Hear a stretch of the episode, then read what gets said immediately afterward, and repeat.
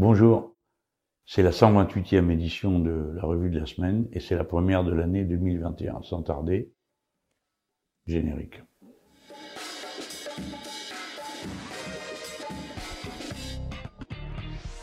Là, nous sommes le jeudi 7, euh, euh, juste le lendemain des événements qui ont eu lieu aux États-Unis d'Amérique avec euh, l'invasion du Capitole, qui est le lieu où se trouve l'Assemblée nationale et le Sénat des États-Unis, invasion par une foule d'extrême droite qui euh, a pu pénétrer et interrompre le processus de changement de mandat présidentiel. Évidemment, comme je m'exprime le lendemain euh, de ces événements, il me manque toutes sortes d'informations qu'on va recevoir au fur et à mesure que la semaine euh, s'écoulera et que les événements seront décryptés et nourris par les analyses des gens qui sont les meilleurs connaisseurs des États-Unis d'Amérique. Je ne suis pas de cette catégorie. Euh, je suis un observateur de parti pris, extrêmement hostile au gouvernement des États-Unis d'Amérique, euh, quel qu'il soit, euh, démocrate ou républicain.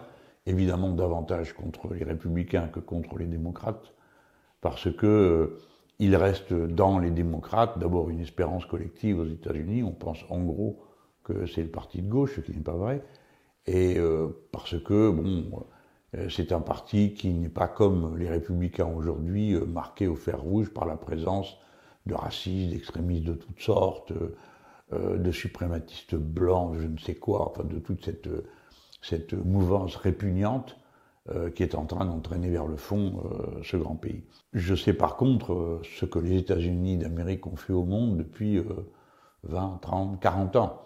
Hein, sous prétexte de leur rôle dans la lutte euh, contre les nazis et euh, de l'impérium qu'ils ont construit après ça sur le monde entier, alors même que l'effort de guerre avait été fourni par euh, toute une alliance, hein, dans laquelle certains ont pesé très lourd et ont payé très cher. Je pense à la Russie soviétique, avec 20 millions de morts, mais surtout à la Grande-Bretagne, puisque c'est le pays le plus proche pour nous et le plus admirable, puisqu'il a accueilli aussi euh, l'état-major de la résistance française et que les, Anglais ont fait preuve d'un acharnement sans lequel euh, il n'y aurait jamais eu de victoire possible contre les nazis.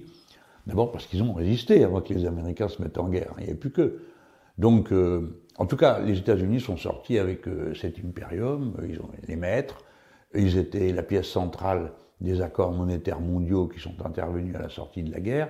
Et bon, voilà, a commencé l'ère de la domination politique des États-Unis. D'abord une modération, une, domination euh, qui opérait dans des formes euh, qui étaient plus respectueuses euh, de ses grands partenaires, les autres grandes nations du capitalisme de cette époque, la France, les Anglais, etc. Et puis de plus en plus centrés sur eux-mêmes, de plus en plus violents et de plus en plus interventionnistes jusqu'au point où nous voici rendus, parce qu'en même temps que cette puissance s'accroissait, ces contradictions internes le faisaient tout autant, limitées par rien, et les points de faiblesse se sont étendus hein, avec, avec le temps, jusqu'à couvrir euh, une surface considérable de la société nord-américaine qui s'est réorganisée en fonction d'un système d'échanges internationaux où la production se faisait à bas prix ailleurs, la consommation euh, beaucoup sur place, et euh, bon, par des injections massives de crédit que le reste du monde finissait par payer. Je sais que je résume et que je caricature, mais c'est pour situer la façon avec laquelle les événements euh, se composent et composent un tableau. On peut donc considérer que euh, maintenant les points de rupture de cette domination sont en train de s'additionner. Au plan économique, on le voit assez bien.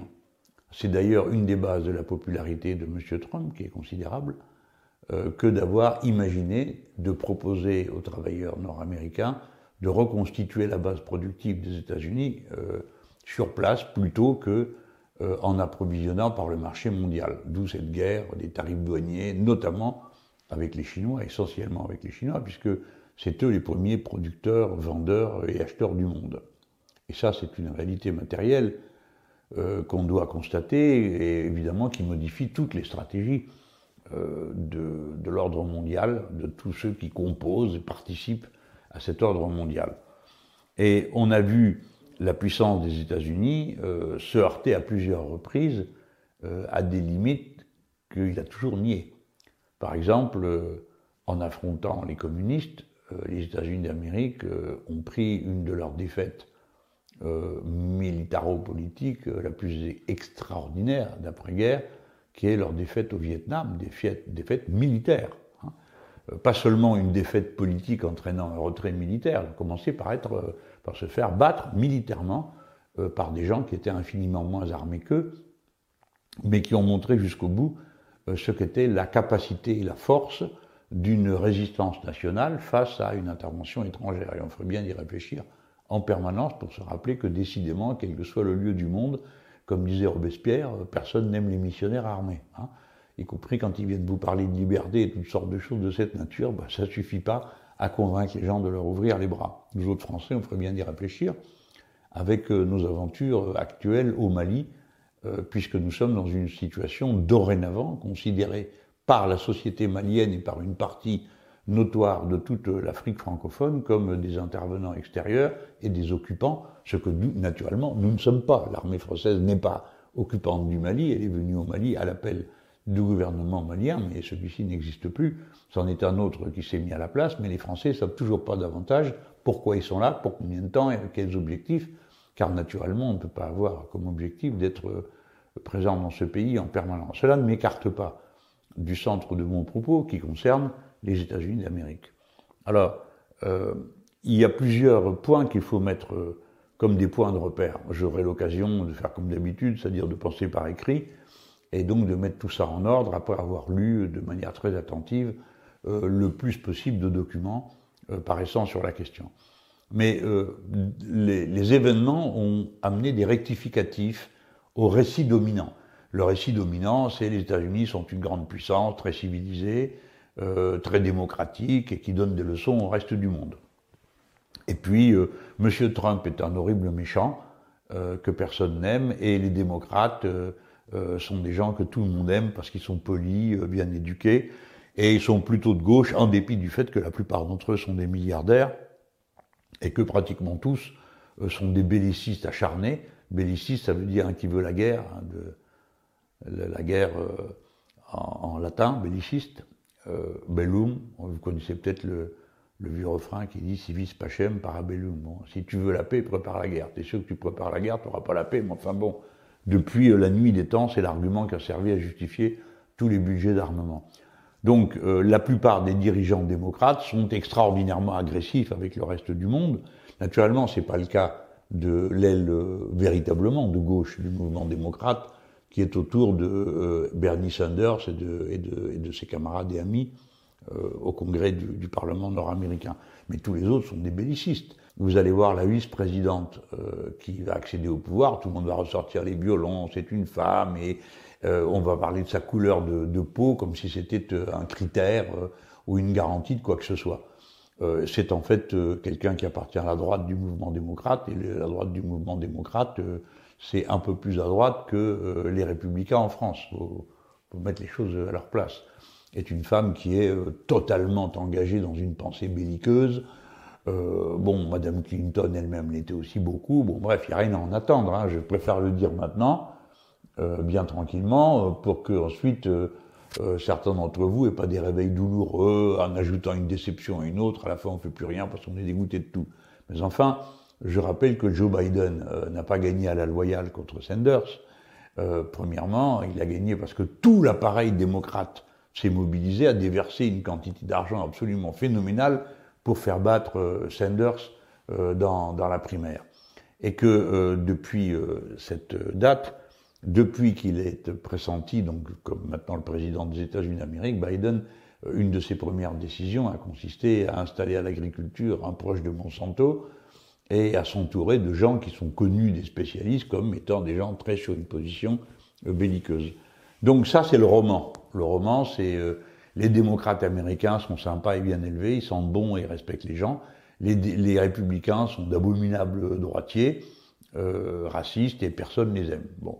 Alors, euh, bah, une fois qu'on revient au résultat des élections, qui évidemment a donné la victoire de Joe Biden, et il n'est pas, il n'est pas crédible de dire qu'il y a eu de la triche parce que Euh, tous ceux qui ont regardé de près, et les États-Unis d'Amérique ont assez d'ennemis pour que tout le monde y regarde de près, euh, personne ne dit que les élections ont été truquées, que massivement on aurait observé je ne sais quel phénomène. Bon, évidemment, il va y avoir des phénomènes qui nous choqueraient, hein, des, points de vote dans les églises, euh, des choses comme ça. Bon, il n'y a que là-bas que ça existe. Hein. Chez nous, on va à la mairie ou les bureaux de vote officiels, point final. Et c'est pas qui dans une église, qui dans un je sais pas quoi. Mais enfin bon, c'est leur habitude et leurs élections euh, jusqu'à présent, ont été considérés comme honnêtes. Donc Trump a inventé un roman sur la triche. Mais qu'est-ce qui lui a donné la base pour euh, rendre ce roman crédible?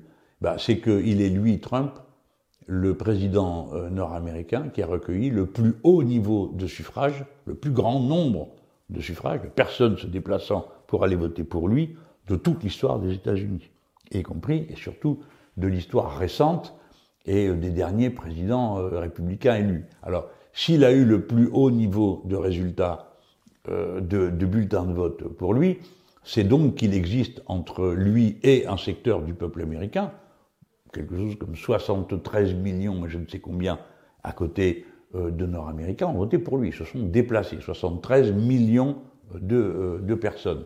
C'est donc nullement résiduel. Et c'est le signal d'une coupure de la société euh, nord-américaine, avec une partie d'entre elles qui est très polarisée, très rassemblée euh, euh, sur le nom de Trump et sur ce que, pour finir, Trump a incarné et diffusé comme message de rassemblement.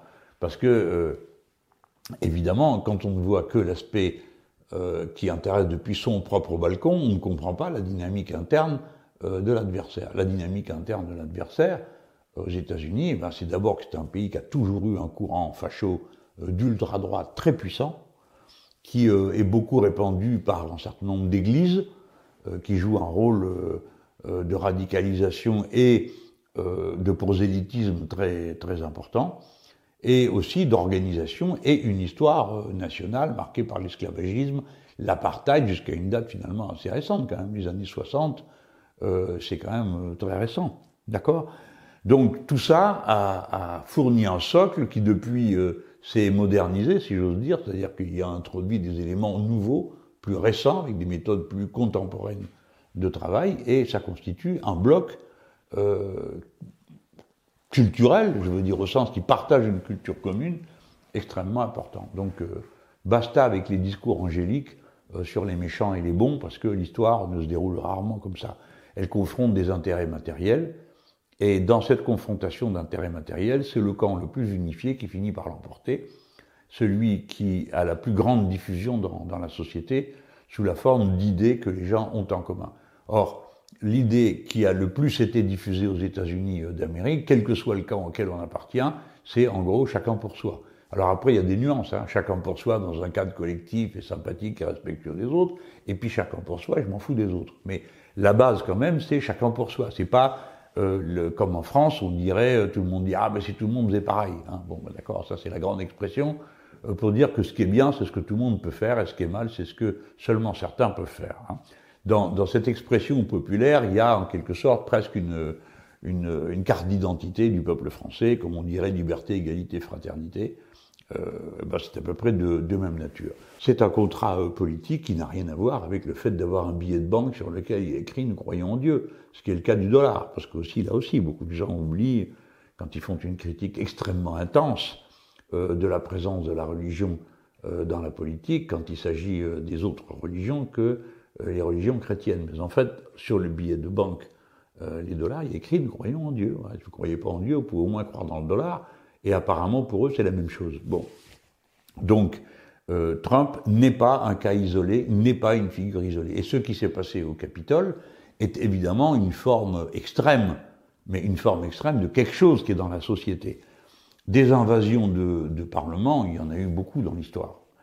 Euh, en tout cas, nous, dans l'histoire de France, vraiment, on a, euh, on a une certaine pratique. D'ailleurs, j'ai vu qu'il y avait un type qui mettait un, tweet hier soir, un Nord-Américain, disant ben non, on n'est pas des, nous, on est des gens sympas, on est des Américains, on n'est pas des Français qui courent sur les barricades pour un oui, pour un non. Bon, ça c'est l'idée qui se font euh, de, des luttes égalitaires des Français. Mais dans le contexte particulier de, des, des États-Unis d'Amérique et du moment, ce n'est pas quelque chose qui est à ce point extérieure à la société américaine. D'ailleurs, des invasions, la dernière qui a eu en date du, Congrès, bah, c'était des gens de Porto Rico qui se battaient pour l'indépendance de Porto Rico, qui est intégré aux États-Unis d'Amérique. D'accord? Alors, ça aussi, c'est un signal. Les portoricains qui luttaient pour leur indépendance étaient plutôt de gauche, et pour être clair, plutôt communisants.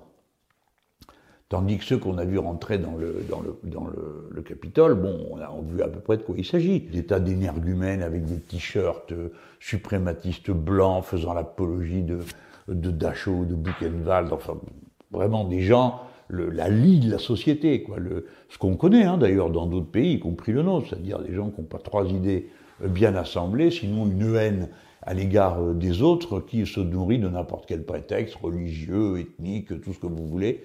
Voilà. Donc c'est quand même ça l'extrême droite, il faudrait s'en rappeler.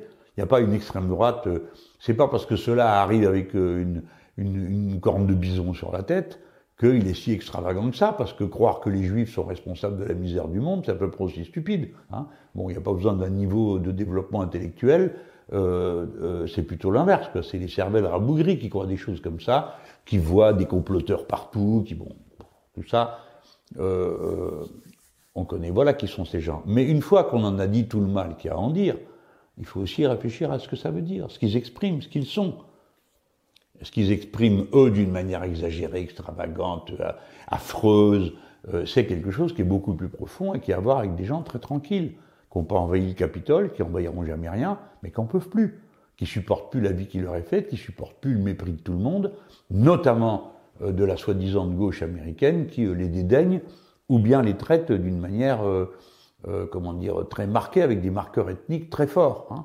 Euh, les, les, démocrates se spécialisent dans le recrutement des électeurs d'après la couleur de peau, ou d'après la religion, ou d'après les singularités qui les distinguent des autres Américains. Donc euh, c'est toute cette population, on a dit d'une manière que moi je trouve un peu méchante dans leur cas, qu'on appelle le petit blanc, c'est-à-dire que ce sont ceux qui sont censés faire partie des dominants et qui en réalité dans leur vie euh, réelle découvrent qu'ils sont rien d'autre que des dominés absolus et totaux de la situation. C'est un pays qui est ravagé par les inégalités euh, sociales. Là, pareil, la légende voudrait que ce soit le rêve américain, t'arrives, t'as rien, tu trouves euh, un euro par terre et ça y est, tu démarres une fortune colossale qui te permet demain d'avoir trois yachts, je sais pas quoi, et les autres activités ineptes qui sont celles des milliardaires. Bon, et ça, tout ça, ça n'existe pas. Les États-Unis d'Amérique sont labourés en profondeur par une inégalité terrifiante. Euh, un nombre considérable de gens qui disparaissent de tout statistique, n'ont même plus d'adresse. Par millions, pas par dizaines de milliers, par millions. Alors, bon, évidemment, cela, on constate même pas qu'ils soient abstentionnistes, vu qu'ils n'existent même pas dans les fichiers. Et puis d'une misère qui fait que euh, on ne peut pas y arriver si on n'a pas fait, euh, si on n'a pas deux ou trois boulots à faire dans la même journée, en commençant très tôt et en terminant très tard. C'est ça les États-Unis d'Amérique. Et tous ceux qui s'y sont rendus euh, récemment, tout le monde vous raconte ça. Le, même état d'explosion de la société nord-américaine. Et ça doit capter notre attention. Parce que comme les États-Unis sont la forme la plus accomplie du modèle néolibéral, tout ce qui se passe chez eux finit par se passer dans tout le reste du monde organisé par les relations sociales du néolibéralisme, c'est-à-dire pas de service public, aucune assurance sociale, etc., etc., et une compétition de chaque personne contre toutes les autres. Et progressivement, l'État se désagrège, les gens sont abandonnés à eux-mêmes, et c'est ce qu'on est en train de voir là, en ce moment, dans notre propre pays. Et par conséquent, la dynamique des événements nous amène au même point, c'est-à-dire euh, à un point où la société euh, s'écroule, et la société politique aussi s'écroule, parce que ce que l'on a vu hier, euh, c'est un phénomène de cette nature. Alors évidemment, vous allez avoir plein de gens comme nous-mêmes, hein, on a tous réagi en disant solidarité, en tout cas moi je l'ai fait, on est saisi par la gravité de ce qui se passe et par le fait que nous parlons d'un Parlement. Nous parlons de gens qui, bien sûr, ont des opinions différentes, démocrates, républicains, c'est un Parlement. C'est les élus du peuple qui sont là-dedans et qui sont mis sous la pression euh, d'intervenants de, l'extérieur et qui les agressent euh, assez violemment. Une fois qu'on est arrivé à comprendre ça, bah, on voit les, les symptômes qui sont communs euh, à plusieurs pays dans le monde, et il est vraisemblable que euh, ces symptômes-là, bon, on les retrouve ailleurs. Et pas une fois, plusieurs fois, aux États-Unis d'Amérique même, et euh, dans le reste du monde. Donc c'est, c'est ça la période dans laquelle on est, c'est de, de cette désagrégation des sociétés, celle que l'on a vue sous une forme politique exagérée aux États-Unis d'Amérique par une invasion, mais cette invasion un symptôme. Et ce qu'il faut bien voir, c'est qu'il ne faut pas confondre le symptôme avec le mal lui-même. Le symptôme, c'est une forme euh, excessive. La fièvre, par exemple, c'est un symptôme de la maladie. Mais la maladie, c'est pas la fièvre. Hein. La maladie, c'est autre chose. C'est l'action du virus, etc. Donc, les États-Unis sont travaillés en profondeur. Et après avoir protesté, comme l'auront fait tous ceux euh, qui comprennent que quoi que l'on pense des États-Unis d'Amérique, jamais il n'est bon de voir un Parlement renversé par la force, hein, euh, eh ben, vous allez voir les mécanismes habituels d'autoprotection d'un système se mettre en place. Et on en a vu immédiatement un. Pour arriver à leur faire dire que c'était l'extrême droite, c'était impossible. Alors qu'il y a encore euh, euh, même pas trois mois, euh, toute l'insurrection contre les violences faites aux Noirs ou aux Afro-Américains, comme on dit, bon, le, gouvernement, les Trumpistes et un certain nombre de Français, faut pas l'oublier, attribuer ça à l'extrême gauche. Exactement comme euh, aujourd'hui, ceux qui s'en prennent euh, au mouvement euh, contre les violences policières, eh bien, sont immédiatement qualifiés d'ultra-gauchistes et ainsi de suite. Par contre, quand concrètement, effectivement, la démocratie est menacée, alors là, impossible de leur faire dire le mot extrême droite. Et pourtant, il faudrait dire le mot pour non seulement combattre l'extrême droite en comprenant ce qu'elle est, sur, comment sur quoi elle est construite, et la combattre aux États-Unis et dans toutes ses connexions dans le reste du monde. Parce que l'extrême droite nord-américaine a des connexions dans tout le reste du monde avec toutes les extrêmes droites du reste du monde. Et elle a les mêmes mots d'ordre, les mêmes attitudes, les mêmes comportements sur les mêmes sujets. Et le déni de l'existence du danger d'extrême droite fait partie du danger lui-même, fait partie du problème. Vous avez un premier problème, c'est que l'événement ait lieu sous la forme qu'il a pris, et un deuxième, c'est que ceux qui le commentent refusent d'appeler les choses par leur nom, et donc s'interdisent d'apporter des réponses euh, correctes, adaptées à la situation qui se déroule euh, sous leurs yeux. Donc à chaque fois, euh, on doit avoir tous ces paramètres à l'esprit pour savoir comment nous-mêmes on doit agir là où nous nous trouvons. Alors hier soir, c'était intéressant, c'est très marginal ce que je vais vous dire maintenant, mais c'est des petits signes comme ça qui souvent veulent dire des choses. Donc, euh, moi, je me mets à tweeter sur la solidarité qui est parlementaire nord-américain. Et encore une fois, je vous l'ai dit tout à l'heure, il y en a un paquet là-dedans que moi je ne supporterai pas euh, politiquement, je ne supporte pas politiquement. Mais je pense que c'est le, c'est la chose à faire. C'est la chose, la chose à, à défendre. Il faut tenir la ligne. Est-ce qu'ils étaient très menacés? J'ai vu des petits monsieur, je sais tout, euh, et madame aussi des fois, euh, sur le thème, oui, c'est pas un putsch, mais qu'est-ce que ça veut dire un putsch, un coup d'État, ça se passe comme ci et comme ça, parce que il y a des gens qui sont des professeurs en putsch, hein, et donc ils savent comment euh, on fait un putsch, et qu'est-ce qu'est un putsch, et qu'est-ce qui n'est pas un putsch. Oui, c'est un putsch entré dans le congrès du Parlement au moment où on va désigner le président des États-Unis, ou de quelques pays que ce soit, parce que c'est comme ça qu'ils procèdent. Quand on interrompt une procédure démocratique pour empêcher un élu d'assumer la fonction que le peuple lui a confiée, ben, ça s'appelle un putsch, et c'est un putsch c'est un putsch. Alors là, c'est un putsch raté. C'est pas la première fois qu'il y a des putschs ratés. Par exemple, euh, en Bolivie, euh, les Nord-Américains ont payé pour provoquer un putsch pour sortir euh, Monsieur Morales. Puis après, bon, après ils ont assassiné un certain nombre de gens. Et puis ils se sont dit, ben maintenant c'est bon, on a tué ceux qui gênaient, on a humilié les autres, on a fait peur à tout le monde, on va voter. Pas de peau. Bah, les gens ont revoté pour l'équipe Morales. Alors là, ils, sont, ils se sont fait casser politiquement dans l'Amérique du Sud parce que la démonstration a été faite qu'on pouvait vaincre l'Empire par les urnes. C'est quelque chose d'extraordinaire pour nous. Parce que pour la première fois, nous avons vaincu un coup d'État et une agression nord-américaine par les urnes. C'est la première fois que ça se passe. Avant, c'était un coup de fusil et on perdait. Bon. Là, c'est la première fois. Et de la même manière, c'est la première fois que les donneurs de leçons sur la démocratie se retrouvent dans une situation qu'eux-mêmes n'arrivent plus à contrôler, comme ça s'est passé euh, hier, et jusqu'au bout. M. Trump a résisté dans les phrases euh, à double sens, euh, tout ça, je viens d'examiner quelques-unes des conséquences et des choses qu'il faut avoir à l'œil. Parmi les choses qu'il faut avoir à l'œil, il y en a une et donc des moindres. C'est que Facebook et Twitter aient décidé, chacun de leur côté, sans demander rien à personne, que dorénavant, ils ne relayaient plus les messages de M. Trump euh, dans, dans, ce contexte parce qu'ils estimaient qu'au lieu de calmer, ces messages aggravaient la situation. Bon, on va dire un peu cyniquement, bah, tant mieux, parce que comme ça, ça a rendu le travail de Trump plus difficile. Hein. Mais il faut qu'on fasse attention à ce qu'on est en train de faire quand on dit oui. Parce que si on trouve ça bien, donc ça veut dire qu'on admet le principe que des gens à qui vous confiez les communications les coupent. Est-ce que ça fait partie du contrat de départ de dire c'est vous qui jugez si ça vaut la peine Parce qu'aujourd'hui, c'est les interventions de Trump, puis demain, ça peut être autre chose. Hein. Ça peut être, euh, bon, ils estiment que euh, des revendications portées sur les réseaux sociaux, au lieu de favoriser le dialogue social, leur rendent impossible. Bon, et ainsi de suite. Donc, euh, nous autres, dans les, les, petits groupes de travail sur les réseaux sociaux des insoumis, nous savons que nous avons devant nous ce danger, que les réseaux sociaux nous soient coupés à nous aussi. La preuve, c'est que les réseaux sociaux ont été coupés euh, à nos camarades de Podemos en Espagne et que le même phénomène s'est produit euh, dans, dans, quelques autres endroits du monde où nous avons observé que cette technique avait été mise au point. Donc nous, on s'attend, nous autres les insoumis, à devoir aussi subir peut-être, on ne sait pas sous quelle forme, un assaut de cette nature. On peut comprendre parce que euh, pour ma part, mon compte Facebook, c'est un million deux cent mille personnes qui sont euh, abonnées. Et mon compte Twitter, c'est 2 millions et demi euh, de personnes. De même, la chaîne YouTube, c'est bientôt 500 000 personnes. C'est beaucoup de monde.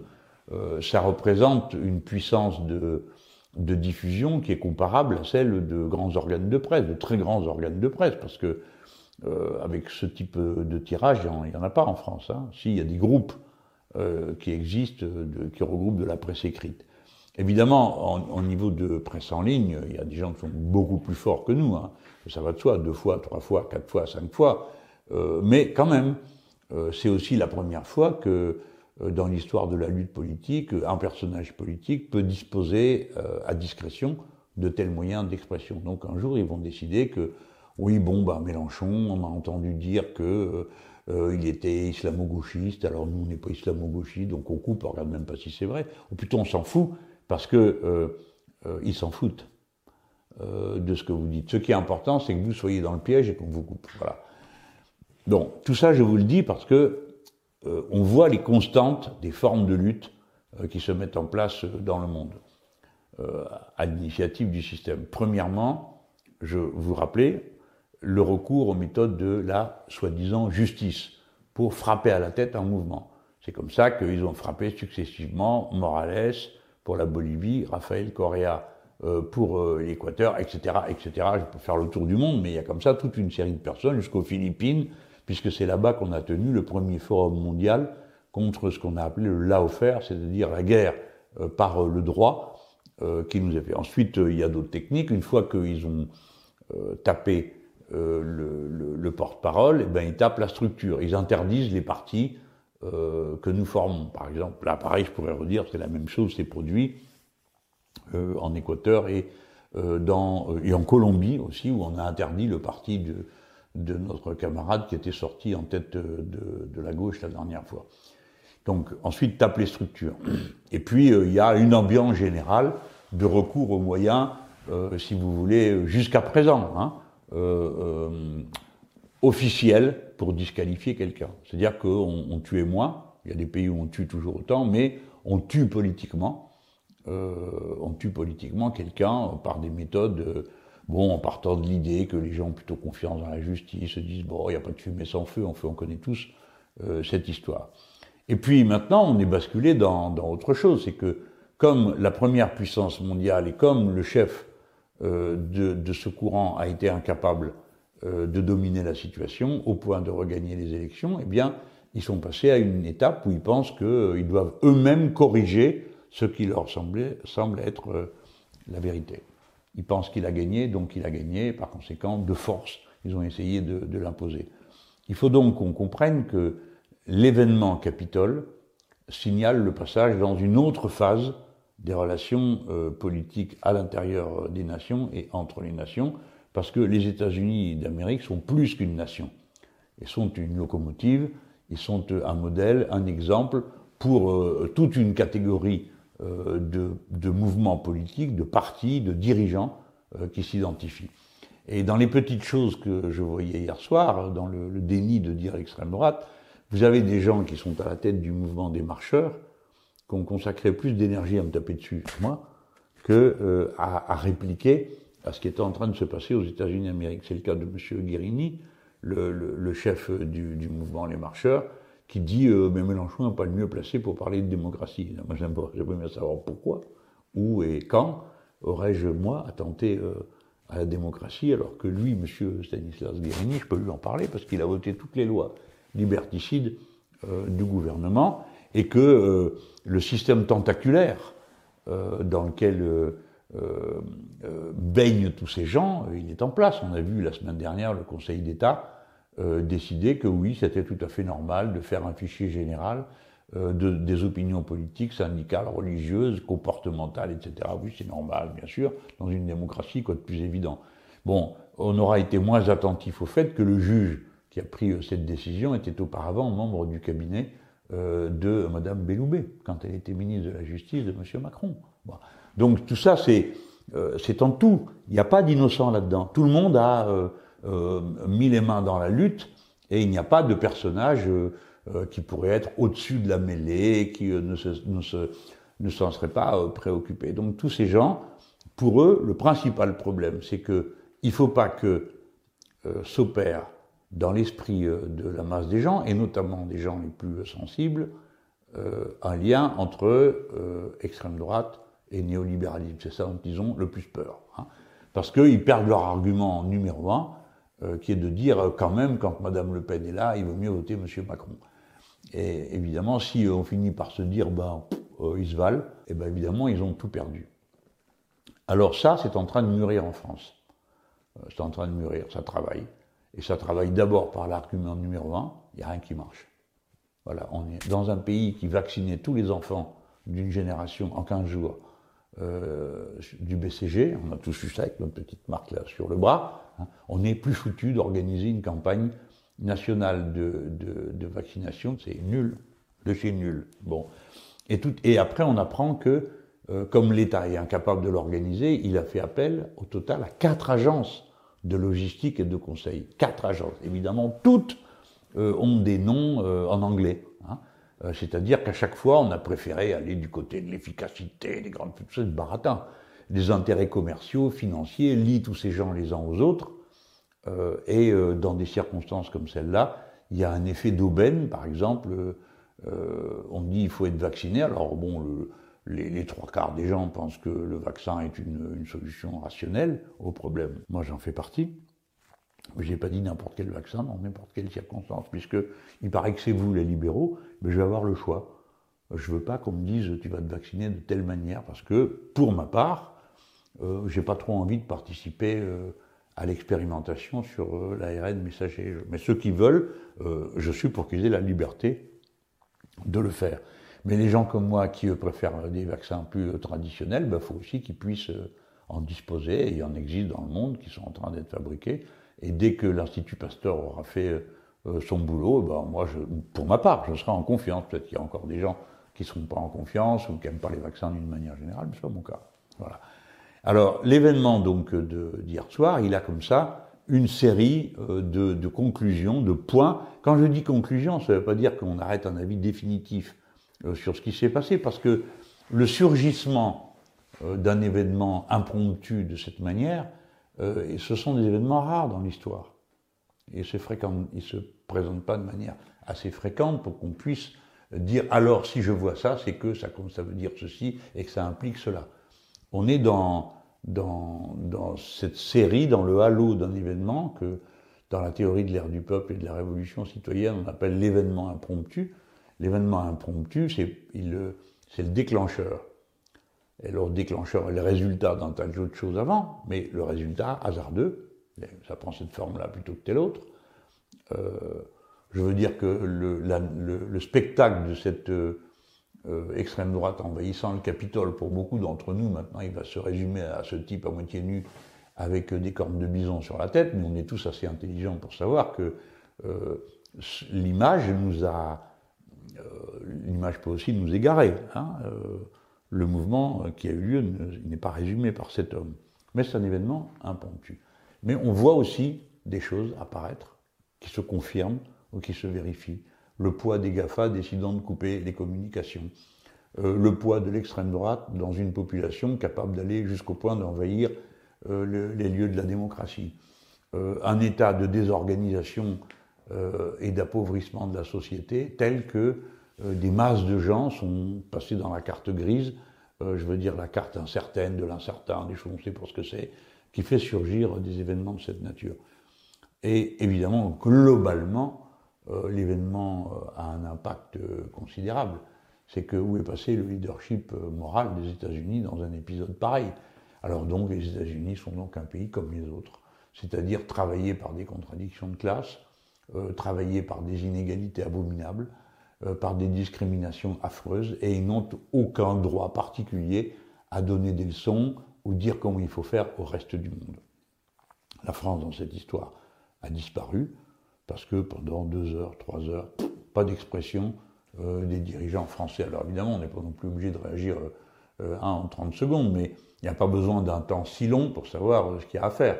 Quand moi je m'exprime le premier pour dire solidarité avec les, avec les parlementaires nord-américains, bon, je ne sais pas, moi, dix minutes après, il y avait une série de gens qui le faisaient, y compris le président de l'Assemblée nationale française. Donc il y a des, réflexes de base qu'on a quand on est un démocrate. On sait de quel côté il faut aller euh, pour défendre euh, la démocratie. Bon, bah, non, il y en a État, non, on n'a rien dit. Toute la soirée, vous pouvez chercher une, euh, déclaration d'un dirigeant de les Républicains, à part M. Xavier Bertrand, tous les autres qui n'étaient pas là. dans La République en marche, c'est à peu près pareil. Le Front National, disparition jusqu'au lendemain matin. Bon. Alors tout ça, c'est des signes. Puis alors, le pompon, c'est le discours de Macron. Alors au début, nous, on ricanait les insoumis, on disait quelqu'un peut-il aller réveiller Macron pour lui dire qu'il se passe quelque chose? Euh, Pourtant, on nous avait dit que Macron ne dormait pas la nuit, c'est lui-même qui a dit qu'il ne dormait pas. Donc à mon avis, ça arrange personne de ne pas dormir, mais lui, il croit que si. Et pour finir, euh, il s'est réveillé cette nuit, et à 3 heures du matin, euh, heure française, on a eu droit à une vidéo qui fait que pour finir, on aurait préféré qu'il dise rien, parce que nous allons être la risée euh, du monde anglo-saxon, de voir euh, ce président euh, avec derrière lui le drapeau des États-Unis, tout ce cinéma terminant par parler en anglais. Enfin bon, maintenant Macron, il est président du Liban, de la France et des États-Unis, pour un oui, pour un non, le avec ce drapeau, qui vient tenir des harangues qui sont qui nous grandissent pas, quoi, parce qu'à la sortie de tout ça, les Français qui sont déjà dans un grand ridicule du fait de l'échec qui est maintenant connu du monde entier de notre campagne du démarrage de la campagne de vaccination, s'y ajoute ce genre de scène extravagante. Bon, alors lui, il n'avait pas des cornes de bison sur la tête, mais on ne peut pas dire qu'on sorte grandi d'une affaire pareille. Tout ça, euh, ce sont des symptômes d'une période euh, d'affaissement. Euh, le déclassement de la France s'opère dans tous les domaines, y compris dans le domaine de l'image publique qu'elle donne. Évidemment, rien n'est jamais irrémédiable. Hein. Dans l'histoire de France, on a coulé déjà des fois bien plus profond que ça. Mais il faut quand même être capable de repérer qu'on est dans cette phase-là. Et dans cette phase-là, eh bien, il faut trouver le ressort pour, euh, rebondir. J'ai été euh, très désolé de ce qu'on a vu se passer au Mali. Euh, d'abord parce qu'on a perdu des, soldats. Alors bon, dans la guerre, la guerre, c'est pas, pas une affaire de gentil. Hein. Dans la guerre, il y a des morts, c'est même fait pour ça la guerre. Euh, pour faire des morts, euh, si possible, le plus possible chez l'adversaire et le moins possible chez soi. On a perdu comme ça euh, du monde à nouveau dans des conditions qui sont assez discutables parce qu'il apparaît que on a un problème avec des engins de reconnaissance qui ne sont pas blindés en dessous. Donc, s'ils prennent des balles de face, ça marche. S'ils prennent des mines du dessous, ça ne marche pas. Bon, tout ça est assez tragique. Et puis, il y aurait eu un,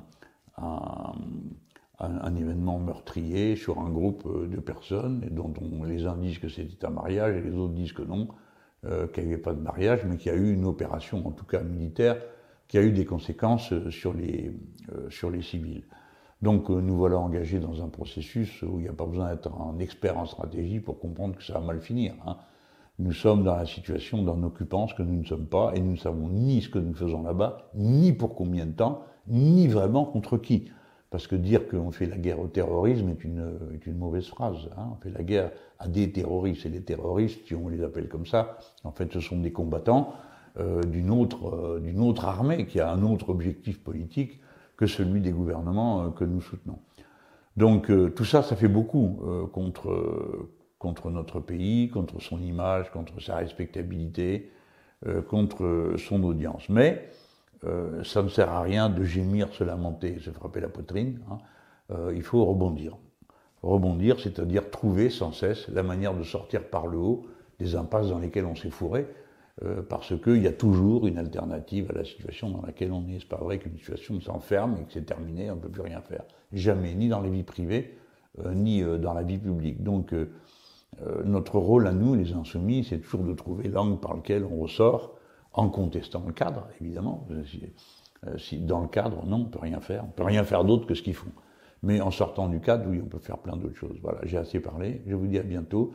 Si ça vous a plu, vous mettez des pouces bleus parce que là, on reprend l'année, on traîne un peu la patte. Hein.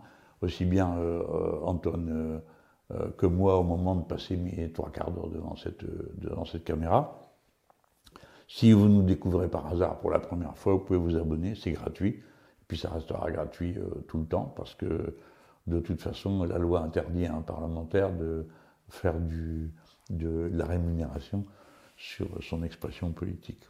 Donc, vous êtes tranquille, vous n'aurez jamais de publicité sur la revue de la semaine et vous n'aurez pas besoin d'avoir des soupçons sur l'usage que nous ferions éventuellement des fonds qui seraient recueillis, qui ne feraient pas de mal pour mettre du beurre dans les épinards de ceux qui participent à la fabrication de cette émission, sauf moi.